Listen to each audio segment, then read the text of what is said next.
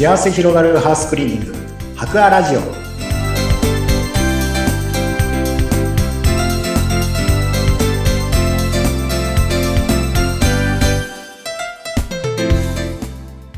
こんにちは。株式会社博アの田中洋平です。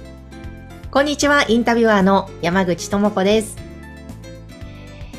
えさて、お掃除にまつわるいろいろなお話、日頃のお家のね、例えばトイレとかお風呂、そういった部分のお手入れのポイントなどなど聞いているこの番組ですけれども、田中井さんには今日ぜひですね、あの、排水口の部分、はい。ここ、まあ、多分日頃ね、気をつけて皆さんお手入れされてると思うんですけども、どうしても忙しくて放置するとすごいぬめりが出たり、匂いがとか、なんか、なんだろうな。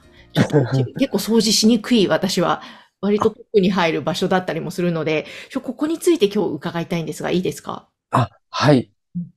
そうですね。あの、排水口ってやっぱり、本当に手がつけ、つけにくいというか、うん。結構汚いなと思ってしまって、まあ、そのまま放置してしまって、えー放置してたらなんか急に詰まってきて、うんなんかどうしたらいいんだろうみたいなことに結構なってしまいがちな場所で、うん。実際にお客様からも、この前、やっぱり排水口が詰まってしまったのでうん、ちょっと見てくれないっていうお話とか、うんはい、。ご相談とか受けることはありまして、ねはい。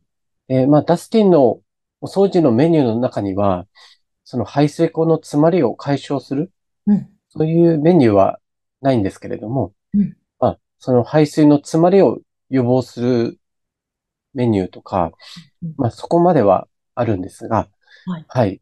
まず、あの、詰まってからだともうどうしようもないので、うん まあ、普段のお手入れとか、ちょっと気をつけていただくことがい。くつかありますので、はい。まあ、。それを意識していただくだけでうん、まあ、詰まることを予防できるのかなとうん思いますので、まあ、そのポイントをちょっとお話しできればなと思っております。ぜひお願いします。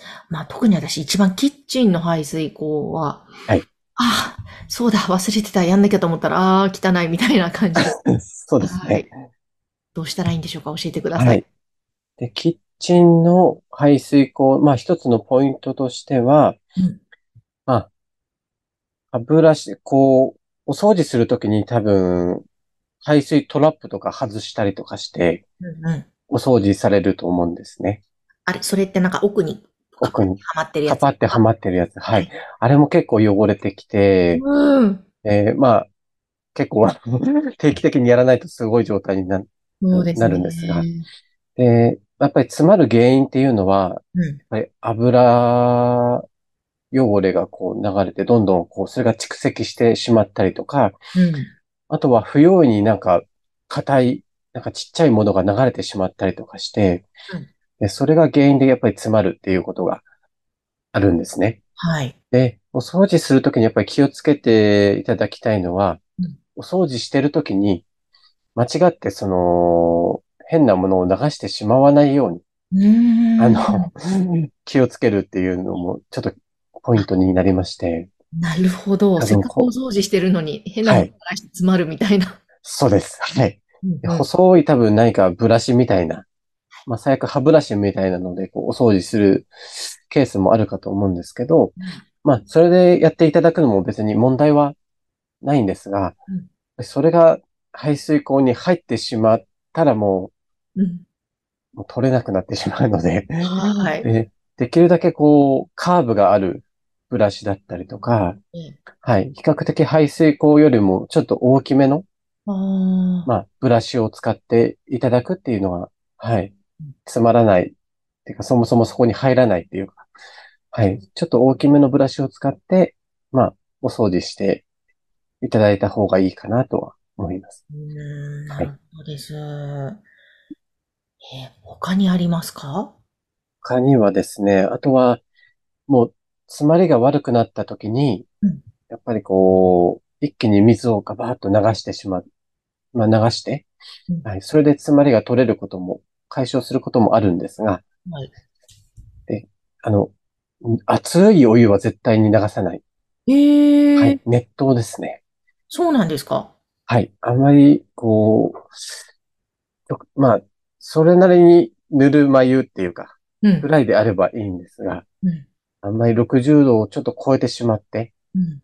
かなり熱いお湯を流してしまうと、その排水管がうん、あんまりこう、熱いお湯に耐えるような構造にはなってないので、結うん。構熱いお湯を流しすぎてしまうと、うん。排水管がちょっと破裂してしまったりとか、へえ、そんな恐れもあるんですか？そこのがちょっと破裂してしまったらもう本当に水が漏れてくるので、はい。はい。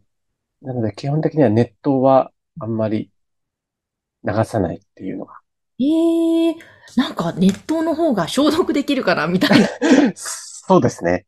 熱湯の方がまあ一気に流せば、はい。解消することもあるんですよ。はあ。はい。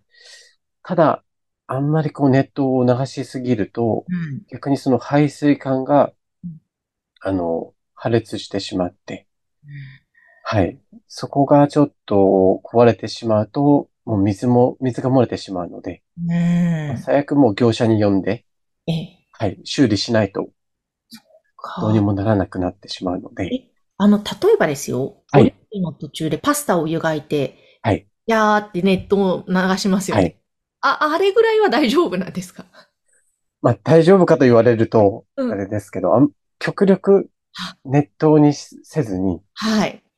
少し水で、はい、温度を下げてから流した方がいいかなと思います。なるほど。ちょっと負担がかかってしまうってことなんですね、排水管に。そうです。いやで、まあ、必ずしも熱湯を流したから、あの、うん壊れてしまう、排水管がうん。破れてしまう、破裂するっていうことではなく、うん。結構、あまり熱に耐えられるようにできてないので、うん。はい。まあ、それがいつ来るかはちょっとうん。わからないというか。はい。あなので、極力そういうのは避けていただいて、ちょっと温度を下げて、うん。うん。まあ、40度ぐらいとか、うん。ちょっとぬるくしてから流した方が、はい、ベストかなと思いますね。なるほど。わかりました。あとあの、よくドラッグストアでも売っているはい排水口用の液体の、あ、はい。混ぜるな危険って書いてあ混ぜるな危険。はい。はい。ああいうのも時々やってあげるのはいいんですか？そうですね。あれもやるのは全然悪くはないです。はい。で、ちゃんとまあ、使用方法を守って、はい。はい、使うっていうことが大事で、うんまあ、あんまりこう、え酸性とアルカリ性の、やっぱ液体ちょっと、ま、混ぜちゃうと危ないので、はい。はい。基本そういう洗剤が混ざらないようにうん。使っていただければ全然問題ないですね。確かになんかすごい混ぜるな危険って書いてあるから、混ぜるな危険です。とりあえずその液剤のみを使って、ものすごい換気して、はい。あの、部屋に入らないようにとかしてるんですけど。そうですね。その液を使ってるときは、あまり酸性の洗剤を使ってシンク周りのちょっとこう掃除をあんまり、まあ同時にはやらない方がうん。いいですね。あの、はい。シンク周りの結構水垢とか取るのは酸性の洗剤を、うん。はい。使わないとなかなか取れないので、ああ、そっあか。掃除だからといって一気にうんその液体を入れて、で、同時にあのシンク周りを酸性の洗剤で使って掃除をすると、うん。はい。液体が混ざってしまうので、なるほど。危険排水口の掃除は排水口シンク周りはシンク周りで、ちょっと分けて、うん。はい、やっていただいた方がいいかなと思います。なるほど。わかりました。ええちょっと今日は排水口のキッチン。はい。ちょっとね、特化して伺いましたけれども、えー、大体今のところがポイントですかね？そうですね。あとはまあ、ネットですね。市販で売ってるネット、あの、を使っていただいて、網ですか？網ですね。うんはい。網を使って、あんまりこう、物固形物とか、硬いものとかがあんまり排水口の中に流れないように、うん。極力意識していただいて、結局積もり積もって詰まるっていうことも、はい、ありますので、うん。はい。できるだけあんまりこう、硬いものとか、あ油、汚れはできるだけ流さないように、うん。はい。日頃意識していただくだけでも、はい。はい。違ってくるかと思いますので。わかりはい。はえーということで今日はちょっと排水口の特にキッチン周り、えーそのあたりについてのポイントを教えていただきました。えーぜひこの排水口もね、あの年末近づいてくると、あもう一気にお掃除頼みたいという場合もあると思いますので、その場合はぜひ白亜さんにお問い合わせください。番組概要欄にホームページを掲載しています。今日も田中井さんありがとうございました。ありがとうございました。